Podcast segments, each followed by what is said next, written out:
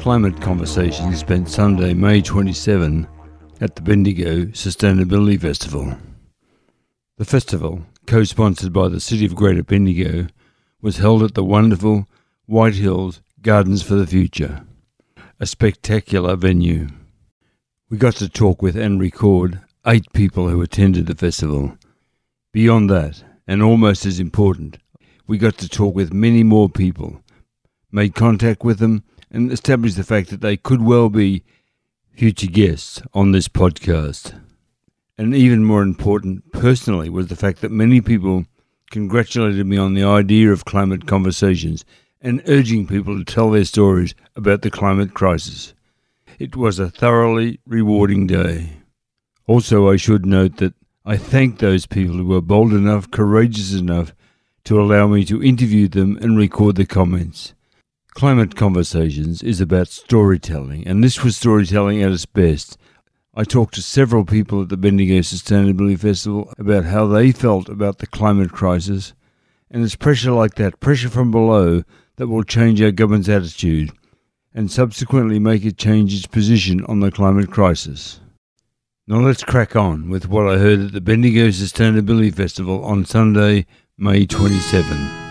But first, however, we'll get through a few formalities.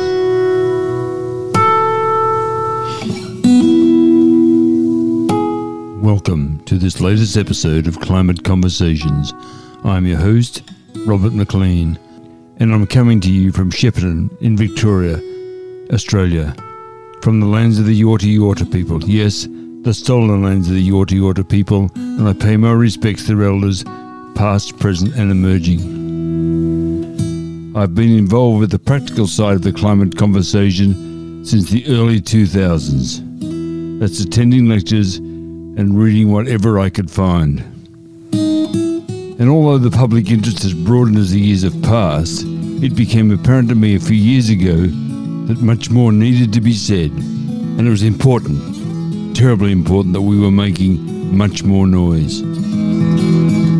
Unsure of what to do to reach more people, I decided to try my hand, or should I say more correctly, my voice, at podcasting. And what you're listening to now is the result of those efforts. There appeared to be a great silence about the climate crisis, and this podcast is an effort by me to increase the volume of my voice and so help end that silence. Fortunately, it was not as silent as I had thought, as many other podcasts were beavering away and were attempting to alert the world to the climate crisis. And several months ago, I was found, so to speak, by Mark Spencer from the Climactic Collective. Music for this podcast comes courtesy of Music for a Warming World, a Melbourne based group, and you'll find a link to that group in the episode notes.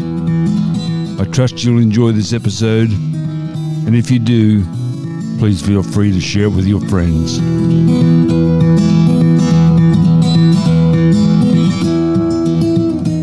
My first guest was Ken Hudson from Melbourne. Why are you here today, Ken? Uh, well, two reasons, but uh, the main reason is I've got an interest in sustainability um, uh, across the board. Um, say, in terms of how we can better live in our house in Melbourne, for example, uh, with less of a carbon footprint. Uh, it's an old house.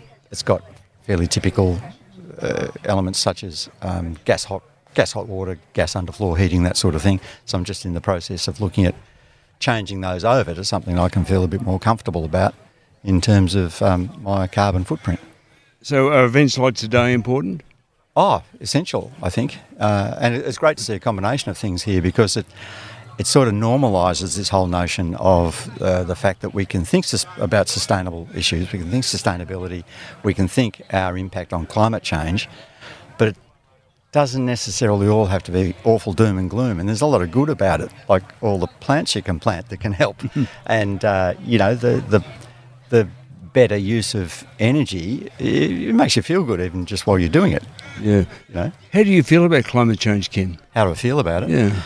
For my, for, at my age, personally, um, well, I'm traumatised for the, the coming generations, really. We've got grandchildren on the way. We've got a lot of great nephews, great nieces, that sort of thing. Uh, and they're the poor individuals who are really going to be dealing with the, the real impact of this. I mean, I'll probably be dead, but that doesn't mean to say I'm not worried about it. Um, I think what humans uh, have done and the lies that are being told right now about uh, the, the use of fossil fuels um, and you know, the stories that are made up about the so-called increased costs of um, alternative energy sources, for example, uh, just indicate that the, the, powers that be, those that really can make decisions about this, aren't really taking it particularly seriously, and, and it worries me. So, when did climate change cross your horizon? Oh, um, in the mid 70s. But uh, I, I haven't been particularly active with it, but there were people writing about this in the mid 70s. So, are you active now? Oh yes, I'm active now. Yeah. In what sense? Oh well, in the sense of um, uh, well, combination of things, writing to local members, that sort of thing, uh, supporting uh, individuals in our family who are fairly strong in um, the Greens party. So I don't want to politicise this, but you know we, we help out with uh, campaigning, that sort of thing, um, and uh, active in providing what monetary support I can in terms of donations to uh, organisations that are doing good works in promulgating the story of climate change, real man made climate change. So, what do you think needs to happen federally? Oh, uh, they've got to, um, sooner than, than they're willing to, they've got to get out of fossil fuels. They've got to stop playing these games about whether they'll support an industry or not. Like for a long time there, for example, they were saying that uh, sustainable um, and renewable energy had to stand on its own. Okay, well, has to stand on stand on its own. And yet the federal government comes out and starts talking about subsidising a gas-fired power station. Think, well, hang on. It, it's, if it's good for the goose, it's good for the gander here. Um, and we, we should be pumping lots of our taxes, not only into education and healthcare and aged care, but into doing real things to help people um, uh, contribute towards reducing the impacts of climate change. So, how do we prepare for and combat climate change? Oh, well, look, uh, events like this give people a whole lot of ideas. Um, it's everything from, as I said before, uh, say, switching from. it almost sounds uh, counterintuitive because I was brought up in the days when uh, electric radiators and things were just the devil incarnate. You didn't use them. Uh, much better to use gas. Well, these days we now know that we can create electricity and we can generate comfort in our homes, for example, uh, without burning all those fossil fuels. We can do it with wind and solar panels, with hydro, that sort of thing. So I think people can start thinking about the impact they can have as individuals on a day to day basis. What do you do personally to counteract climate change, Ken? Oh, well, we switch off a lot. Um, no, we're lucky, there's only a couple of us in the house, but we basically don't turn things on. We don't have um, all the all the nice to haves in, in a house. So, you know, we're living very comfortably. We use public transport, we walk, we ride our bikes. Actually, recently bought electric bikes, which I've got to say are not cheap. But so do you like fun? them? So oh, fantastic. We sort of commute with them now. So where do you commute? Like you live in Melbourne? Yes. So. Yeah. Oh well, for example, um, look, we're coffee freaks. We've, we've got a little coffee machine, and the place where we get our coffee is about eight and a half kilometres away. Now we would usually have driven that um, we might have caught the train and walked. Uh, we jump on the bikes now and go and get our our hit of our you know, month's supply of coffee and come back. So we use it for, for short commutes in the city, uh, where previously we might have either not done the job or we might have got into a car. Does climate change stress you at all? Does it stress me? Um, uh, mentally, yes, uh, because I see the effects of it. Like, you look at our South Pacific um, neighbours, you know, they're starting to go underwater. You know, I know people who live in Fiji, for example, and you know, they're telling us all the time about the, the increased storm surges and all of this sort of stuff. So in that sense, yeah, I mean, look, I'm, I'm one of the privileged few. I'm, I'm, perfectly happily well off retired, you know, not a worry in the world for all intents and purposes. Um, so it doesn't affect me physically, if you like, but it's just on your mind all the time that it's, it's, it's happening. Mm. Yeah. Ken, is there something else you would like to say about climate change? Oh, um, okay. Message to the world, eh? Your message to the world, yeah, yeah okay. that's it. Yeah. Look, um, um, take it seriously. Uh, listen, listen to the scientists. Listen to the, the proper scientific evidence. Don't just go onto blogs and YouTubes and, and don't believe people who say this is a conspiracy. Um, I mean, there's no such thing as a conspiracy that's this big. It's actually happening And there's every individual can do something, no matter how small, even if it's walk occasionally instead of using the car, switch a few lights off. If you can, switch over to sustainable energy, solar panels, that sort of thing, if, if that's your bag. Uh, buy green electricity if you're buying it from one of the big suppliers. Uh, and lobby your local member and ask them what they're doing about, about real climate change. It's conversations with people like Ken that restores your faith in humanity. There's a man who cares. Thank you so much, Ken. Now we listen to another courageous soul who was at Sunday's Bendigo Sustainability Festival, Shamil. Just for the record, what, what's your name, thanks? My name's uh, Shomir. I'm uh, 69 years old. I've retired and I've moved to Bendigo. And uh, retired. So what did you do, Shamil? I um, I was in finance. I used to work for Ramsay Healthcare, which was my last job. Yeah. And I've been in the health sector since uh, 2003. And so what brings you here today? Well, I live in Bendigo, and a friend of mine has a stall over here. So I thought I must come and have a look around, see what's there, and also try and assess, you know, whether climate change has got a presence or not. And from what I can see, it does have a presence here. Yeah. With you, with you being around. You said that you you're involved with Climate for Change, which is a Melbourne-based group, I understand. So That's right. Are they here in Bendigo, or you're, you're representing them? Well, I'm a volunteer, so you know I represent them wherever I might be, whether I'm here or in Melbourne, um, and we host and facilitate conversations on climate. So what we try and do is get hold of a group of people uh, and either have a face-to-face conversation or have a conversation through Zoom. Mm. So why are you here today? Or just looking around. Do you think events like this are important? Yes, I do think so. How do you feel about climate change? Distressed, frustrated. Why are you frustrated? Well, I think um, given the science, the time frame we have ahead of us before things start getting pear-shaped in with greater frequency is not in the distant future. And our government is perhaps amongst the worst in the world when it comes to addressing climate change issues. When it hits them in the face, they make a noise for a few days and then they look for diversions by some other event and move on. Um, that has to change, and the only way it can change is people like the ordinary person making a collective move to put in place leaders who are going to be more responsive to what the younger generation needs going ahead. So that's obviously what needs to happen federally. So is there anything happening here locally in Bendigo? I don't think I'm not fully tuned into what's happening in Bendigo, but I do think there's a lot simmering under the ground. Well, not under the ground, but just below the surface. There's a great amount of awareness and consciousness. Um, and I think with the right exposure within a short frame of time, things could change quite rapidly in Bendigo. And we could be very proactive um, for what should be done for the future. How do we prepare for climate change? I don't think you can prepare for climate change as such unless you've really been into, unless you've been exposed to it directly, like the people in southeast Queensland and northeast New South Wales have been, or like the people of the bushfire. We can simulate what needs to be done.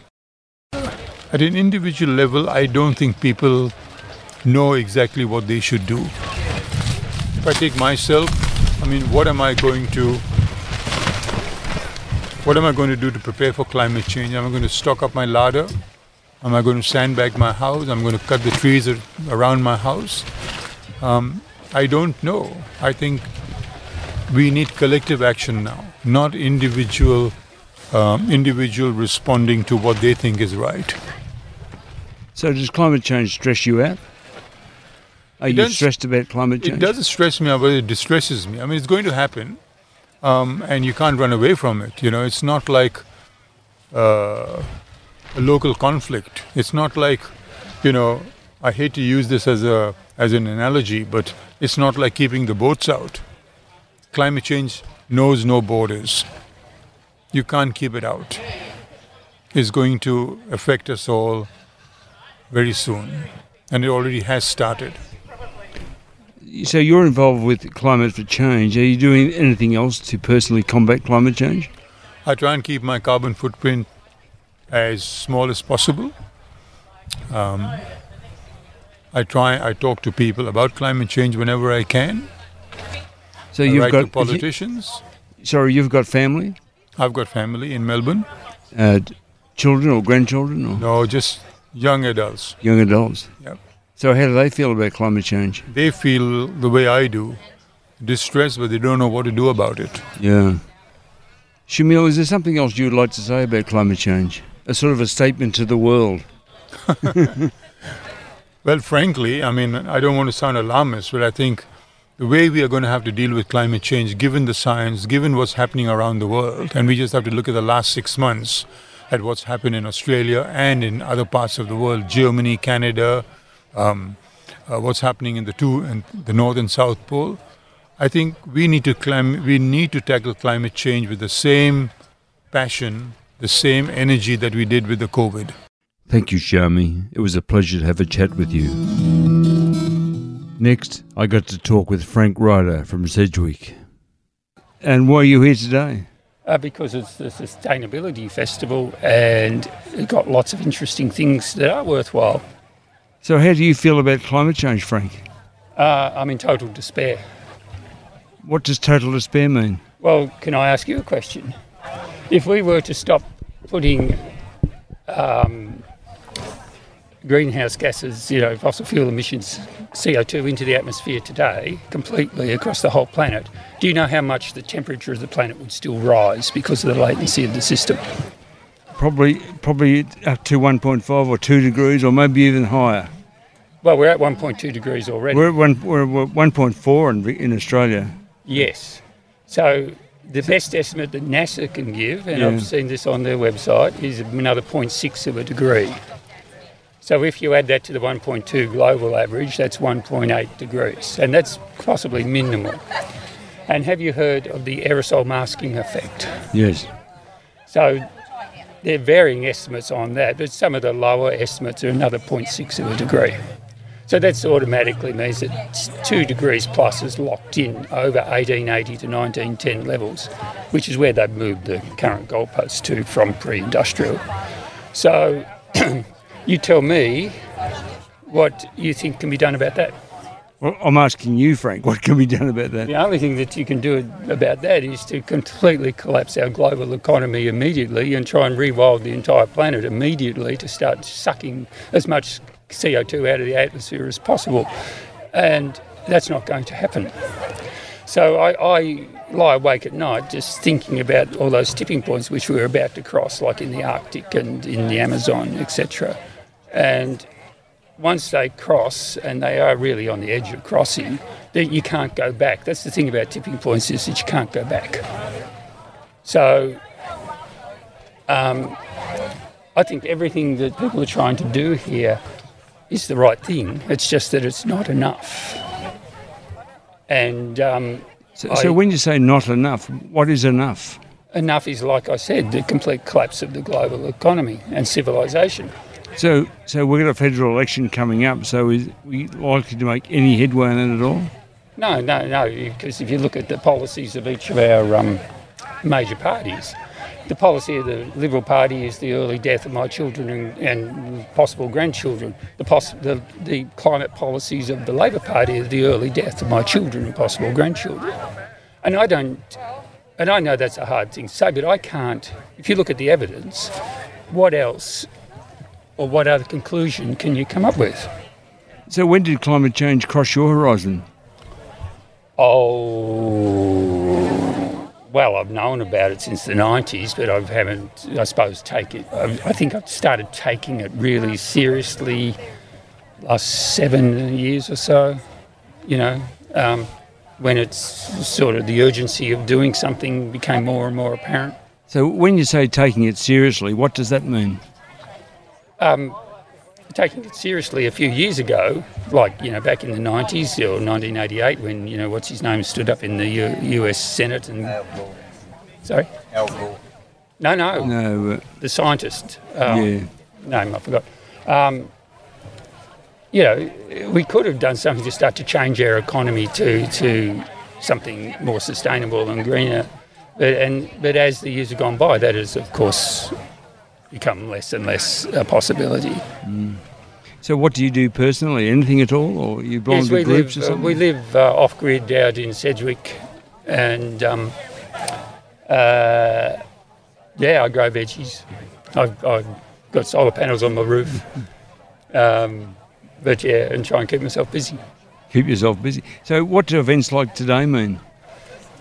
It's both encouraging to see that more and more people are becoming aware that this is an issue, but I don't see that people understand the need, the changes that need to take place in the way we live, because we're not willing to live, give up our, you know, our lifestyles. We're not. We don't want to give up our comforts.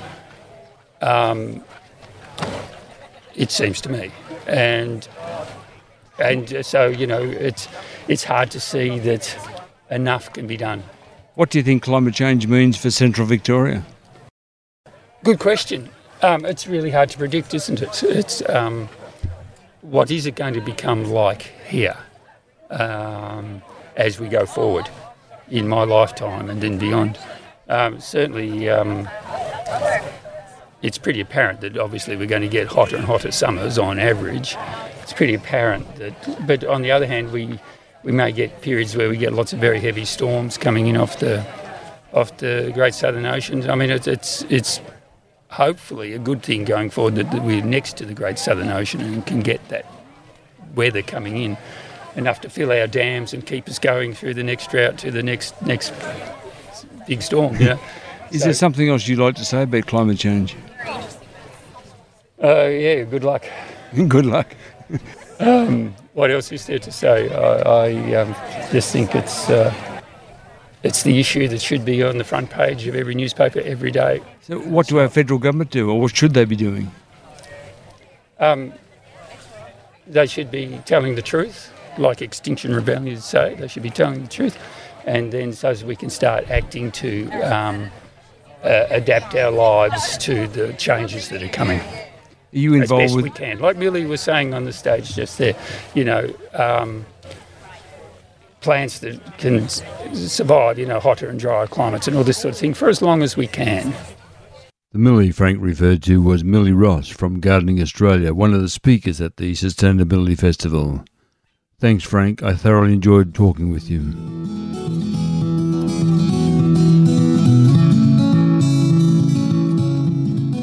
Next, we hear about Sweeney's Creek Farm. Hi, it's uh, Stephen O'Connor and Julianne Valentine from Sweeney's Creek Farm. And tell me about Sweeney's Creek Farm. Uh, we're a 20 acre farm uh, on the other side of Strathfieldsaye, uh, so just past Sweeney's Creek. Um, we have set up a, or starting to set up our homestead out there. Uh, we're doing no-till organic farming. Uh, we have some high tunnels. Uh, we have raised garden beds. Um, we're trying to use regenerative farming techniques to uh, reinvigorate the, the property and the land out there. Uh, we've got a 30 tree orchard. Uh, we have Murray grey cows. We have chickens. We're hopefully adding pigs in there soon as part of that uh, rotational grazing with various animals to help uh, regenerate the uh, the land and to and to really uh, reinvigorate it. So, where did this idea come from? Um, Julianne herself has been very much involved with uh, permaculture and uh, has been an avid gardener and grower of all things for, for many, many years. Um, I originally came off a farm at Lockwood South as a young lad and has sort of, uh, I've re- just re- reconnected to that.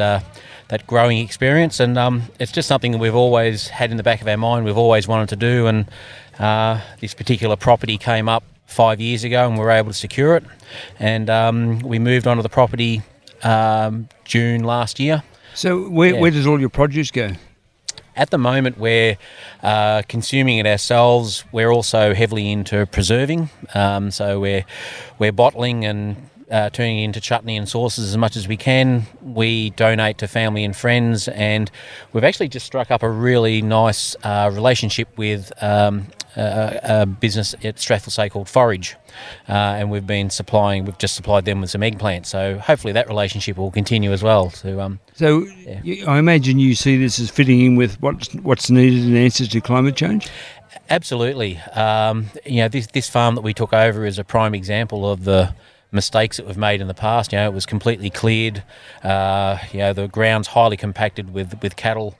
Uh, all the goodness and the nutrients really been been sucked out of the ground, and nothing was put back into it. So, we're really viewing it as an opportunity to put a little bit back into the into the ecosystem. If we did that broad, more broadly in, in a lot of areas, then you know we would start to have a have an impact and a, and a change in what's happening. So um, you know we've taken away so much of the, the organic and the biomass and the and the, the actual trees and plants.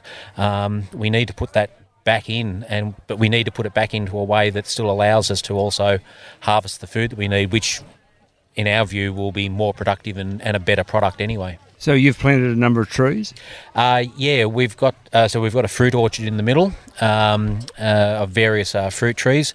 Uh, we have a long-term plan to bring native plants back in uh, in various locations throughout the property. Um, I'm very much committed to supporting local animals. Um, I work as a venomous snake relocator part time, uh, so you know I have a real passion for for our parrots and reptiles and that. So um, yeah, I want to see banksias and and uh, local native plants re-established in on our property as well, uh, in such a way that that it harmoniously blends in with what we're doing and and provides support and habitat for our native animals. I have a friend who's quite concerned about feral cats. So would you see that as a problem? Or no Oh. that you would see it as a problem. Look, feral animals in particular, uh, you know, without singling one species, are, are, is a massive problem uh, around Australia. Feral cats themselves uh, are, are an extreme, uh, very much on the extreme end of that that threat. Uh, feral cats are, are a massive problem to our, our native animals. Um, you know, the, the millions of animals that are slaughtered every week through feral cats, and also domestic cats that are that are not kept responsibly on their in their uh, on their own yard. So um, it's been really good to see the Bendigo Council uh, implement a 24/7 uh, cat. Uh, curfew and, and a requirement to keep all new cats uh, within the constraints of your property. I think that's a fantastic move. Um, but yeah, certainly between the feral cats and pigs and dogs and camels and horses and everything else, cane toads that we've got out there, um, you know, our our native animals and our, our native ecosystems are very much in threat, probably more so now than they ever have been. So what local government area is your farm in? Uh, so we're in the Greater Bendigo um, uh, precinct. Um, so we're eight k's outside of Strathfieldsaye, or about twenty k's outside of Bendigo. Um, yeah, So is the is the is the council supportive of what you guys are doing? I, I believe so. Um, yeah, Your, your um, friend over there's nodding. so- yeah, yeah, yeah. Look, I, I believe so. Um, there's certainly everything that we've needed to do. The Bendigo Council has been quite supportive so far, and um, as I said, you know, they, they have a number of initiatives that, that as a, a bit of an eco warrior, that I've certainly been quite supportive of, uh, and it's great to see those initiatives taking place. so what's in the future for your farm? Uh, bigger and better, um, more. More plants, more more trees. Um, How, how big did you say it is? Uh, we're on 20 acres. Um, we've got it split into 15 acres um, at the back, five at the front. Uh, so at the moment, our organic farming and garden beds are in the front section. Um, the back section at the moment is for our small herd of Murray Grey cows. Murray Grey cows themselves are a fantastic producer of an amazing organic material. Um, cow manure in the garden beds, uh, just what they produce and get back. If you can get that back into the soil and turn it over and get it in there, it's, it's just amazing. You know, um, there's no such thing as a uh, you know, as a, a bad farm animal, but it, it's about bad practices, you know, and it's about making sure that they have a limited amount of time in a particular area and to, and rotate them around to get the benefit of having them there. i- our philosophy. So how long did you say you've been farming there? Uh, coming up to, to one year, so we're very much in infancy stage at the moment, and um, uh, certainly uh, a lot of long term plans uh, in the in the offing. So uh, we want to register our kitchen and uh, start to go to some of the farmers markets to sell our produce through um, chutneys and relishes and things like that, um, which we'll be very excited for. Um, so what do you think about days like today? Oh, look, th- this is fantastic. Um, we need to have more days like this to, to get the message in front of people. Um, you know, one, one thing that the COVID pandemic and um, and now with the pricing of uh, petrol and things like that has really put in front of people is that you know we were really dependent on the systems and you know and the systems took advantage of that. And then as the pandemic hit you know being more self-sufficient became so so so important. Um, and and really you know, a lot of people have opened up their eyes to I can grow this in my backyard. I can preserve this for later later use, and um, it's been really great to see that um, side of things start to become more and more popular. My, friend Terry's always got a question about something. You got a Yeah. question, Terry? Oh, you put me on the spot there, Rob. Uh, no, uh, I, I was very interested. I'm the friend that he had that uh, was interested in feral cats, by yes, the way. yeah, oh yes, yep. No, I, and I didn't know about the Bendigo. Actually, you, you're putting in the 24 7 uh, restriction, and that's something I'll take away from today Yeah, and have another go at our council as well about that. So, yeah, for sure. Yeah, yeah, so, but well done. You're uh, you're certainly across the topic. You got you got passion. You got a good partner in crime there. So uh, Oh, good. this Julianne is just a powerhouse for, for our farm and, and also for our. Uh, we also have a YouTube channel that we document um, all of our uh, our progress and what we're doing out there as well. So we look at that as an opportunity to show what we're doing and to give ideas for people and educate people, but also an opportunity for people to tap in and, and feedback to us. Say, have you tried this? And we've made some amazing um, homesteading slash preserving slash prepping friends from all around the world. Um, we've got a great relationship with a lot of American channels, and um, we get on really well with them. They love what we do, and and vice versa. So where do we find the YouTube channel? Uh, so if you go to YouTube and do a search for Sweenies Creek Farm, um, and uh, yeah, it should should come up. Uh, Pretty first one, yeah. Uh, we've got a nice little white and green logo with a um, yeah. It's very easy to pick up.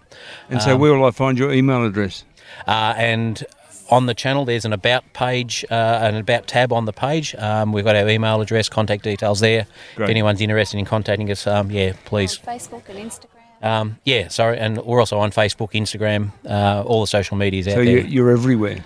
We try to be. Yeah, yeah. Our, our plan is certainly to. Um, we, we'd like to be one of the eminent um, uh, YouTubing channels uh, in Australia, um, and certainly in, in this region here. And uh, we've just hit 850 subscribers, so it's a, it's a good milestone. We're That's just steadily good. steadily creeping up. Yeah. Um, yeah. Um, but uh, yeah, we've we also we admire some of the other channels. There, there's another channel up in Queensland called uh, Self Sufficient Me, um, Mark, and Mark is just amazing with his channel. So uh, you know, our, our aim is to be as successful as what he does, and uh, Mm. yeah, he runs a great channel. Okay. Yeah. I've got no no other questions, so thanks very much. Thanks for the opportunity. Really appreciate Pleasure. it. Next, I get to talk with Sue McLaren. Before we go any further, I need to know who you are. Oh, okay. My name is Sue McLaren. Where are you from, Sue? Well, I currently live in Kangaroo Flat. And so why are you here today? Well, I thought it would be good to see what people are doing in terms of sustainability. And why are events such as this important? I think it's um, important for all humanity in the future. And so how do you feel about climate change?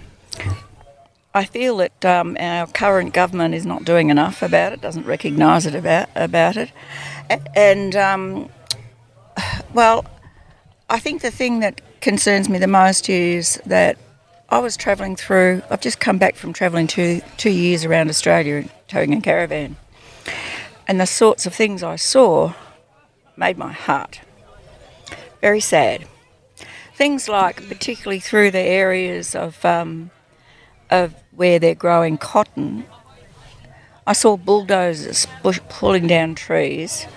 I saw parts of the land where I could look in all directions and not see one tree. Not one tree. What they'd been cleared They'd all been cleared to grow cotton. to grow cotton and cash crops. Now that's happened in a lot of places overseas, including um, in Africa, where they they pulled out beautiful tree canopies to put in cash crops like coffee, and then the land ended up degraded beyond repair. And the same thing's happening here. I'd like to see a, uh, a law that says every farm has to have at least 10% of its land covered in trees. If, you know, you'd make it so that it was a property greater than so many acres, or Yeah. so many hectares as they call them these days. But I would then it would create a corridor for the wildlife to, because those farmers would put probably them on the edge of their properties, and the next thing you'd have a wildlife corridor, mm. so that our koalas could go from place to place and not get run over on roads because they have to cross them. So, how do you feel about climate change? That's all part of it. That's all part of it. The change is happening, and it's because of the way we're our behaviour. Our behaviour and what mm. we're doing to the land. I went um, to Carnarvon Gorge. You see where there's parts of the land that hasn't been that's inaccessible.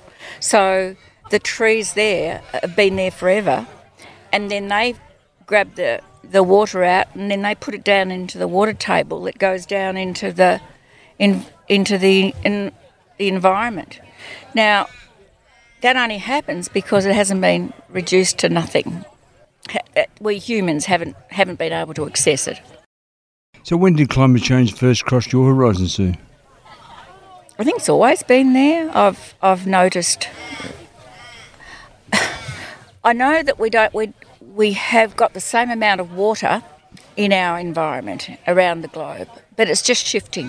Mm. It's shifting from the the polar regions, and it's we've got water coming in places where we never had it before, too much of it. Other places that are so dry, and that's to do with climate change, and that's to do with the fact that we humans are stuffing things up. So, what do you think needs to happen federally? For, on a federal level, I'd like to see them um, not kowtow to the mining companies so much, um, and um, we need to do something about not using fossil fuels, not using gas, and not wrecking our country in, in getting those things out in the first place. So, where did you say you're from, Sue? I'm from Kangaroo Flat. And so, you think what's happening locally is good enough? Is good enough? Yeah. Um, it's a start, but it, it, the problem is it's too late. In my opinion, it's too late, and the scientists are saying the same thing, and there's still many people who don't believe it. What do you think we should do to prepare for a changing climate? Or how should we do that? Well, I think we need to we need to think about um, how we how we farm, where we put our properties, instead of putting them in places where it hasn't. Uh, you know, and councils are, are bad at this. A river hasn't flooded for ages. They allow houses to be built on that flood, and then 10 years later, those houses are underwater they forget. People have a collective short memory, I think. Does climate change stress you? No, I won't allow it to. Well, I guess I do get uptight about it. Yes. when you when you said I don't allow it to, how do you don't how do you don't allow it? Oh to? well, I guess what I have to do is remove myself from the conversation every so often. otherwise, otherwise I get a bit upset. Have you got children? I do. I have children and grandchildren, and I worry for them in the future, particularly my grandchildren. So they're quite young, the grandchildren, obviously? Oh, well, they range in age from 26 to 7, so quite a range. Yeah, yeah. And so I do worry about their future. You I think in terms of preparing, another thing is things like not allowing houses to be built too close to the um, to the foreshore, because if if the um, if the water rises, they're going to be in strife. Do you do anything to personally counteract climate change? I try. I try and recycle things as much as I can. I try and grow my own vegetables. I put in trees as much as I can. Um, it's about all I can think of that I can do personally. And I also advocate in terms of signing petitions and things like that. Do you belong to any groups? No. Have you thought about that? No. Okay. Um, I, I've every time I've joined some sort of group, I've found them to be far too narrow minded and get a bit radical for my taste. Yeah. What do you think climate change means for central Victoria, this part of the world here? I think it's going to mean we're going to have longer dry periods and then um, broken with big droughts, big, uh, sorry, big floods. Yeah, so, and I think that's pretty much the same everywhere. Central Victoria is a place where we don't have a lot of um, uh, topsoil in a lot of parts of it. And I think we need to be doing more about creating topsoil by um, and, and planting much many more trees, making sure that those beautiful ironbarks aren't cut out altogether. Trees are the lungs of our earth. We need them. So, is there something else you'd like to say about climate change or make some other comment about today's event, for argument's sake? Look, I've only just arrived, um, Robert. Robert, so um, I um, haven't really had a chance to have a look around. It seems really good to me, so I trust you'll Mm. enjoy it. I'm hoping so too. Yeah. Thanks very much, Sue. Thanks very much, Robert. Thank you. Next, we talk with Anne Denham, who said before the interview actually started that the Bendigo Festival was a wonderful and exciting event. Let's have a listen now to Anne. For the record, I need your name, thanks. Oh, it's Anne. Anne, who there? Anne Denham. Where are you from, Anne? Uh, Bendigo. So, what do you think about today's festival? Oh, I think it's really, really wonderful. It's in a fantastic, beautiful venue in the, uh, what's it called? Sustainable Garden? Gardens for the Future, Gardens of the Future in White. or Gardens for the Future, yeah. Yeah, and uh, there's many, many stalls, and they're all really interesting. Uh, climate orientated, of course. So, why are you here today, Anne? Uh, well, I'm a member of the Bendigo Sustainability Group, and I actually made some things for them to sell on their stall. But I, I just I was here last year, and I was so impressed. I really wanted to come again and see all the different um, stalls. Yeah, and, how do you feel about climate change? Oh well, it really upsets me actually. When you say upsets you, what what's Well, it mainly upsets me to see that the Australian government not doing what they should be doing. What know, what do you think they should be doing? Well, I don't think they should be supporting fossil fu- the fossil fuel industry because as long as they do that, it reduces how much support goes to renewable energy and it just keeps things going in a negative direction. And um, uh, it's not just the Australian government, although the Australian government is particularly bad. Uh, it's other governments as well because well, I mean, that latest news about um, the carbon credits that farmers are getting and Mm, other yeah. people and businesses, and there's uh, this uh, leading professor, Andrew McLaren, McFarlane, is it, came out and said that it's a rot. yeah. I mean, that's so depressing. It's really upsetting. When did climate change first cl- cross your horizon? Oh, well, in the 1970s when I was at university. so, so it's been on your mind for a while. Well, yeah, but I spent a lot of years not doing anything about it, which I feel guilty about. So what do you do now? Oh well, I do as much as I can. I, I'm um, I'm a, a member of the Bendigo Sustainability Group. At one stage, I was on the committee. I make um, cotton and bamboo dishcloths, ba- um, boomerang bags, shopping bags out of uh, material I get at the op shop, and produce bags, and I give them to the Red Cross shop, donate them, and they sell them. Uh, Three fifty for the dishcloths, ten dollars for the shopping bags, and two dollars each for the produce bags, and that's what I mainly do at the moment. So you commented earlier about what the federal government should be doing. You got? Can you expand on that at all? Uh, well, um, I think they ought to be putting, well, they should be doing the uh, carbon credit scheme properly, auditing it properly, making sure that uh, businesses that are, that are paying for carbon credits are actually getting what they're paying for. Like on the news um, yesterday, there was a farmer. He's signed up for 25 years for carbon credits on his land, and they pl- they've planted trees, and they went all right for three years, and then they just went downhill because it's a very dry area, and it's no good for growing, um, a, you know, a forest like that. You can't do it Yeah. and so they need to audit that properly.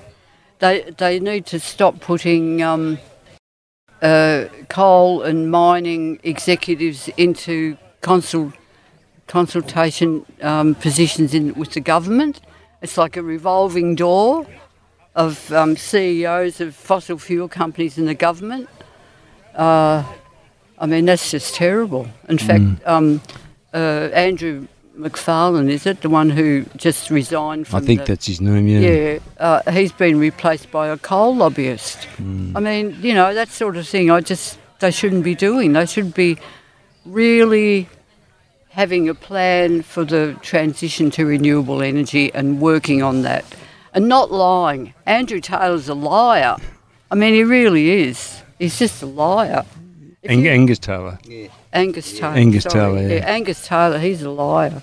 Um, like, you know, the, that farmer was interviewed saying how the carbon credit scheme isn't working on his land, and then they interview A- Angus Taylor, and he says how wonderful it is and how it's really working. Well, who knows better? The man on the land or the guy who's keeping his power in Canberra?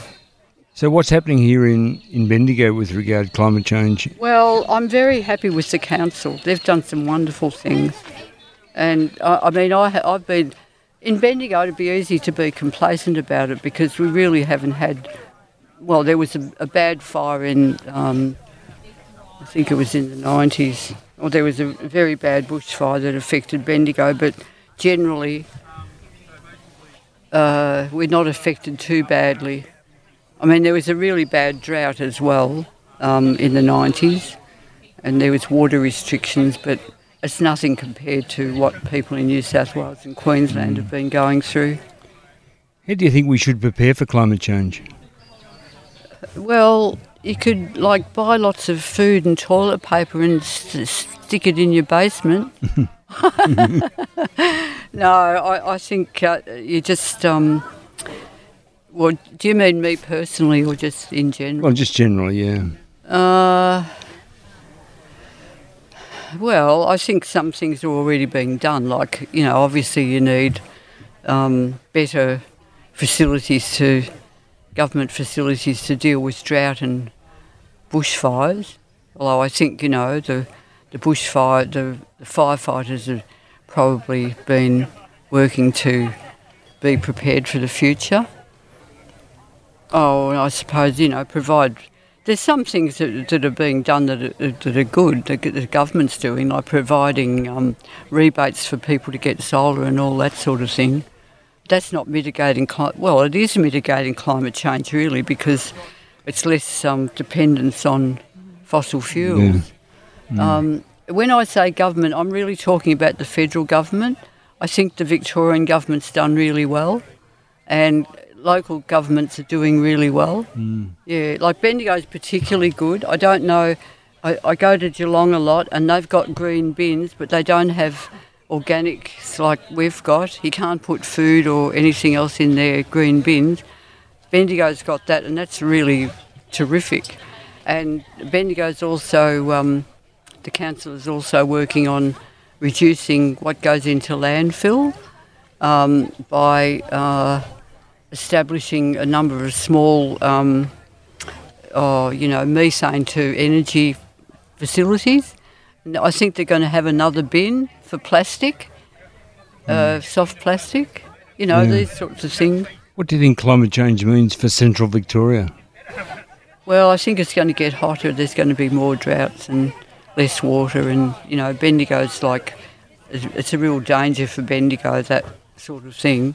Because Bendigo's never been blessed with too much water, have they? No, but there, there's been some terrible droughts. Like uh, when I go, uh, if you look at the difference in temperatures between Geelong and Bendigo, it's quite remarkable. Like quite often, Bendigo is actually 13 degrees hotter than Geelong, and um, so obviously water conservation is really important. You know, awareness of not wasting water, and uh, things like this garden. You know, water good gardens for a dry climate You- and You said you were involved with the Bendigo Sustainability Group, so Yeah. are you just you're still a member? oh yeah yeah And so is that's a good group, I take it. well yes they've done some wonderful work Like when you say wonderful work, can you give me an example well of that? Well, yes um, they've had two uh, Well, well, this event for one, I suppose. well that's right this is run by the BSG yeah, Yeah. but also they've um, been they've facilitated the uh, solar energy solar panels going onto numerous houses and businesses in Bendigo. There's been uh, there's there's um, the solar hub is working on that now. Uh, they've had two uh, five hundred thousand dollar approximately grants from the Victorian government to do that. That's over a period of years. Lots of businesses have solar panels on, like the even the Bendigo Library, uh, the, council archives, the tramways, uh, some social housing in Eaglehawk. Um, previous to that, there, you know, there was a number of um, retired men, um, uh, accountant and uh, engineers, and who worked on these sorts of things. Before that, there was more um, sort of demonstrations and things like that. Uh, it works on the on the basis of um, it's like an umbrella organisation, and there's small groups within that. Yeah. Can you tell me something about the membership of the Bendigo Sustainability Group? Is it made up of what sort of people? Oh well, um, I suppose in general they'd mostly be middle class. I suppose you'd say. yeah. yeah. Yeah. And is there something else you would like to say about climate change? Oh well, um, I think it's important to stay positive. And you know the world's going through a very hard stage at the moment with COVID and How do you stay positive? well, I play computer games and put it all out of my mind. Yeah. I do. I just put it. I just block it out because it's you know, especially with Ukraine and everything. I mean, the world's in a mess, and um, uh, you know, I just have to think. Well, it gets worse before it gets better, and this might be one of the lowest points. And there's lots of good things happening that will burst into the light in the future. Yeah. And I don't have any more questions, so thanks very much. I've enjoyed talking to you. Well, thank you. And I. Next, we talk with John Doyle. I'm living in Bendigo currently. Fr- so, why are you here today? I'm very interested in the future. I think we need to be optimistic, and I love to see what's happening towards doing that. How important are events like today? Uh, look, I've only just got here. I can't tell you much. Yeah. Um, I've had a look at um, a couple of stalls. Um, one was on uh, new designs for building, Mm. um, energy efficiency, insulation. Uh, I think that's um, going to be a big, big step towards um, conservation. So, how do you feel about climate change? Uh, climate change is real. I, I do believe it is man made. Uh, all the pressures of the population on the planet and uh, what we're consuming and producing and polluting has to have some effect. So I, I think it's real. So, when did climate change cross your horizon? Well, I've heard about it pretty well all my life. Um, during the 70s, we had um, the French. Um, they were nu- nuclear test at the atoll, and um, we thought it was going to be a nuclear freeze. Obviously, now it's climatic um, global warming, so it's, um, it's gone from one extreme to the other there. But uh, whatever happens, we are affecting the climate. It's probably more more extremes. I think it's a question of climate extremes, personally. So, what needs to happen federally to counter climate change? Well, they need to be on board for God's sake. Carrying lumps of coal to Parliament House. Don't be scared it's a lump of coal. I'm scared. Yeah. I'm scared. Scared me. So, what, what's happening with climate change? You're from Bendigo, aren't you? Well, I'm currently in Bendigo. I'm from Yeah. Swan Hill. Oh, okay, pretty much. Well, it's part of the world, effectively. Yeah. So, w- you think what's happening in Bendigo is okay? Uh, look, I'm not really across what they're doing here. Not fully abreast of what's going on. Yeah. Uh, the fact that we've got this expo thing here today, I think that's fantastic because it uh, increases awareness. Yeah. So, what do you think we should be doing to prepare for climate change? absolutely anything and everything we possibly can. Um, I think that um, everybody has to take individual responsibility and um, think about what we're doing. That's all. Um, So this wh- sort recycling's a joke. Everything's just dumped in the landfill. And uh, I'm in the building industry. I've had my own construction business. Houses now are just destroyed and trashed, and I don't know whether the timber's pulverised and recycled, but everything just basically goes to landfill as far as I can tell. And in that case, it didn't used to. Not in the building. Building used to be re- recycled. Demolition people would come in and recycle, resell everything, and that doesn't happen anymore. So, do you think of response to climate change is an individual issue or is it a government issue? It's both. Yeah. We all need to be in accord. I mean, we need to be working together on this. I mean, Australia's only a small player, but we should. We used to lead the world in so many ways, and now I don't know what happened with this corporate greed. We just lost our way. We're just hanging on to what we got. We need to um, reassert ourselves as leaders. Does the thought of climate change stress you at all? No, it doesn't stress me. I'm nearly dead. but I'm concerned about the future generation, and I think they need hope. Now, I think it's it's still doable. Whatever we do, it's going to help if we. So, do you the do right anything direction. personally to counter climate change? Beg your pardon? Do you do anything personally? Absolutely, yes. I've I've um, turned my house into a little forest. I can't believe how good it's been. I come out in the morning, the trees and plants let go, of, let the drop their all their oxygen and all the fresh fruit and vegetables. Um, things just taste better. You pick it ripe. It's free of pesticides and herbicides. So you're growing all your own veggies and stuff. Absolutely, yeah, Yeah. and and sharing them with the community. Yeah. Yeah. Leading by example. You've got to lead by example. It's no good telling some little kid not to smoke with a smoke hanging out of your mouth. Mm. You're just kidding yourself. Yeah. So do you belong to any local groups or? No, I don't. No, I'm just a just um just an average Joe Blow. Well, we're all just average Joe Blows, I think, aren't we? Um, what do you think climate change means for central Victoria? Well, more extremes, as I said earlier. Um, it's going to get hotter, drier, wetter at times. We said wetter this year. Yeah. I mean, the normality is not going to. That's going to be the new normal, which is extreme. John, is there something else you'd like to say about climate change? Yes, uh, give it a go and you'll get there as far as climate action in a positive sense. I think we need to be very positive for our young people. I mean, um, never give up, never give up. And um, every person, I believe in, um, is it the butterfly theory when a butterfly flaps its wings on one side of the world? Yeah, that's- affects- I think it's the butterfly theory. Yeah, yeah. Anyway, look, um, power of one. Every person affects every other person. I particularly think older people, such as myself, need to take their leadership role, and because we are sort of considered part of the establishment, I suppose. So we need to be a good example. That's what I'd like to say. We need to lead, and we need to build up young people to fulfil those leadership positions later on. Mm. We need to nurture and groom young people, and especially young men. I think young men, for various reasons, seem to be dropping the baton a bit. So we need to encourage young men, I think, particularly. The Bendigo event was pretty much over. Some stands were packing up, and I felt I should join them and pack up as well. But then suddenly Michael Chew appeared. Michael Chew from Castlemaine appeared and said he would like to say something. And being a fellow who understood storytelling, he seemed like the ideal person. I hadn't unplugged my recording equipment, so let's have a listen to what Michael had to say. Michael, why are you here today?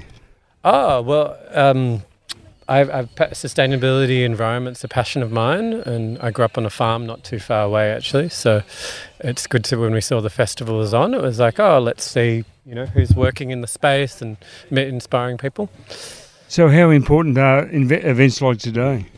I think they're crucial because we basically need to um, transition, I guess, from a society where people don't really value the environment and the, the role that it plays in underpinning everything um, to something where, where people yeah, understand about the environment and the importance in everyday life. And so, So how it's impo- essential. Essential. Yeah, Essential. yeah. So, how do you feel about climate change? Oh, I mean, it's one of probably the key defining issues of my time, uh, of our time, I guess, collectively, and my time. I, I worked in Bangladesh on climate change actually for a year and seeing firsthand communities that, um, you know, have been um, displaced from due to sea level rise and, and cyclonic flooding in the deltas, Bay Bengal, and, and seeing the ripple effect of that, uh, of, of people ending up into slums and all sorts of things and seeing how that is borne by, I guess, communities that are have the least responsibility in driving those changes. So I think for us, people, particularly here, Australia being a very rich, developed country, um, it's very important that we understand our role and our, and, and our responsibility. What do you think our role is? I guess our role is to probably move from being probably the back of the pack and being a total laggard because our, our political system's very captured by the fossil fuel industry to first, I guess, to probably loosen the grip of that um, capture by those industries. And then I suppose I, I, think unleash a lot of yeah innovation and creativity that uh, around um, yeah you know decarbonising and and so forth. But we we kind of need to do both. We need to kind of yeah. get the um, get the sort of capture and that um, influence of the, the fossil fuel industry out while also yeah providing. so, so where did you say you were from? Uh, where Castlemaine. Castlemaine. Yeah. So, so what's happening with regard to climate change in that part of the world? Well, we just moved recently, so I'm I, am i I'm not so informed, but but I know on a community level, there's a zero net uh, emissions plan, uh, a ZNet plan that's been developed through a lot of consultation with all sorts of groups and that, and what I like about it, it's kind of expands. Um, because and Mount Alexander, of course, there's a lot of creative, creative people and arts and all that. It actually has a role of arts in that role because often these kind of plans can be quite, um, what's the word, you know, bureaucratically or scientifically minded. Um, that they, you know, they don't outreach. They're not great at outreaching to the broader community. And I feel often the arts and that are great ways of expanding the conversations to a broader field. So that that's something I'm particularly excited about in, in the kind of Castlemaine area. So how do you think we should prepare for climate change? Well, it's I mean it's happening now. So I, I think a key thing preparing I, I find I mean people talk mitigation adaptation. I think key, you know key things I feel are you know anyone could do is reduce you know their meat consumption. I think you know Australia's made a lot of wealth being on the, the back of the, the cattle and whatnot, and I feel like we we can if if we all can lower a bit of our meat consumption, that can be a huge huge way on a personal level.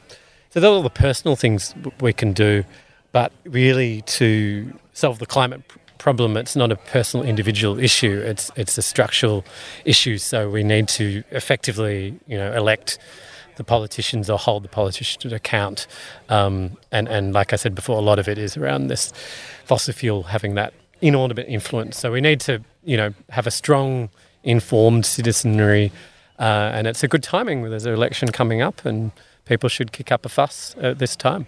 Does the thought of climate change stress you at all?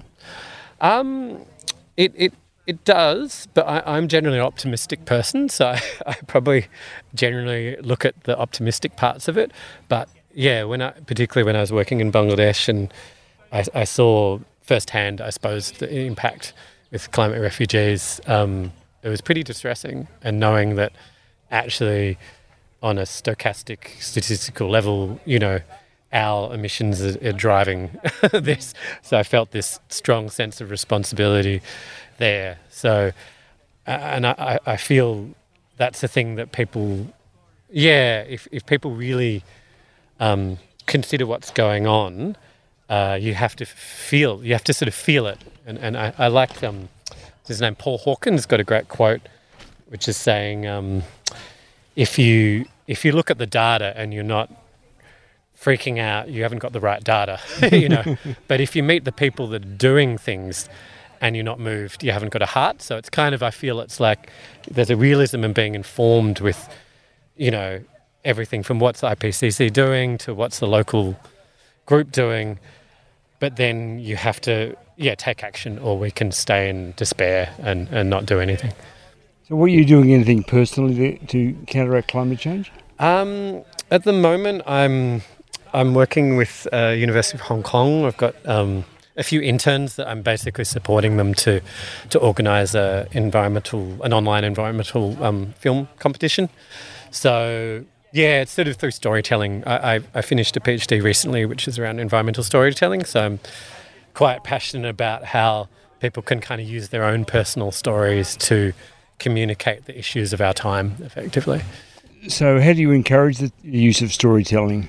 Uh, through photography and video, I suppose. I was working with people, you know, some slums in Bangladesh with getting camera phones to, to kids there that have never used a camera before, but they can take pictures of their area and tell their relationship with the place and then you know, I, I, was doing workshops with some schools here so they could see a kid from Bangladesh and some photos there and get a sense of what that world was like. So, yeah, I feel like, particularly with climate issues, because it's the classic of like you have to act local but have a global, be informed by global perspectives that stories are really important because stories can help us see um, and, and feel. It's often the emotional things what other people on the other side of the world, you know. What are you doing now in Castlemaine? Oh, at the moment, yeah, it's that kind of project. Um, working through that, it's through a Rotary Peace Fellowship actually. So it's looking at sort of connections between peace and environment, kind of thing. Um, and yeah, there's sort of a few um, percolations going around some future projects around images, like how do we use images to, to, to get people yeah. to care about climate change, that, that kind of stuff. Is there something else you'd like to say about climate change? Well, I, I think the key thing is um, climate change is it's it's it's like a, in a way it's an emotional. I find it's it's an emotional human issue, and the way that we get information about it, it's often and this is often the green groups where the worst enemies sometimes because we're like, okay, we have to be very le- legitimate and we have to count carbon and, and, and, and it's about those targets. And that's all very important. But essentially, that's the, um, what's the word? Um, symptom. It's not the cause. And our, the cause is our industrial way of life and the way that we um, organize, I guess, our, our, our systems of, of extraction. So, so what do we do about that?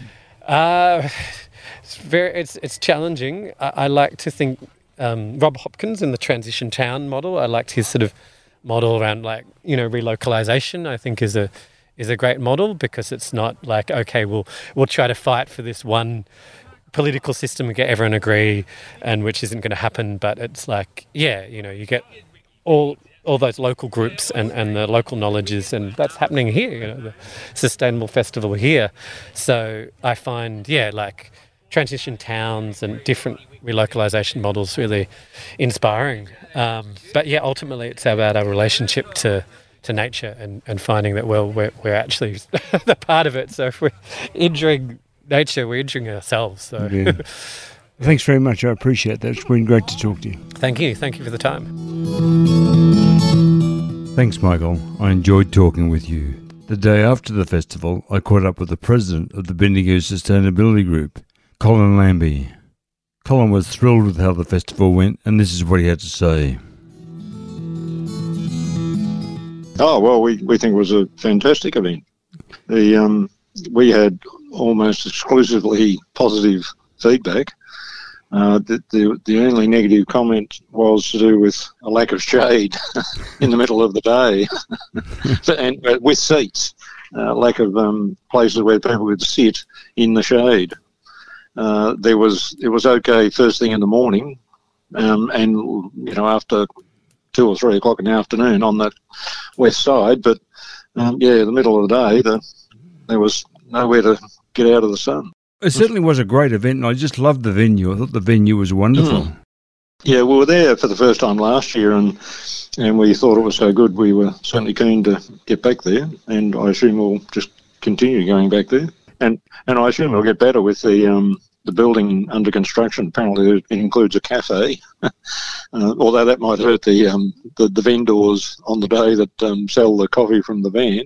How many stands did you have, or how many? How many? Uh, there was over sixty. Yeah, there was well, it was over sixty um, stalls or vans or whatever you want to call them. Yeah. Um, exhibitors, um, and there was the I did hear a count of fourteen hundred odd around about two o'clock, before two. So yeah, must have got well over fifteen hundred. Yeah, it was pretty good attendance, I thought. Yeah. And all, everyone I spoke to all thought it was just a wonderful event. So. Yeah, yeah, um, we got that's it. I, I was blown away. Um, it and and the the, the organisers like I'm just um, the head of the committee. You're, you're the figurehead. Committee. well, yeah, I, and and whatever credit I get, I don't deserve. It's it's a um, it's a it's, it was a team uh, like a subcommittee that does the organising, and um, and I mentioned their names on the Facebook page, and mm. and we and we do pay a little bit to a couple of people, um, but yeah, anyway, but it was you know Michelle Pollard, Liz Martin, and Liz Martin did the marketing and did did yeah. her usual um, fantastic job. Um, and then yeah, three committee members: Ken, Don, and Jackie. Yeah, they've, done a great job. And then you know, and I was also very, I'm always happy to see you know nearly all the committee um, turn up and as well as you know other volunteers. There's people that I didn't even know, like yeah, yeah. with the BSG vests on. I was like, "What's your name?" Yeah, you know, I know, I know most of them, but yeah, not everyone. It was an excellent event, and uh, Mm. of course the weather was really kind to you as well. Mm. So, um, Yeah, well, I guess generally we're going to have good weather at that time of year. well, it's it's a nice time of the year generally, isn't it? Yeah. Yeah, yeah, and I guess like the the main sustainability festival, like in Melbourne, which goes for about ten days, it's different, and it's but it's earlier, like it's February, Yeah, and um, I reckon you know we avoid that because we reckon that'd be too hot Yeah, yeah, or too too big too big a risk of it being too hot.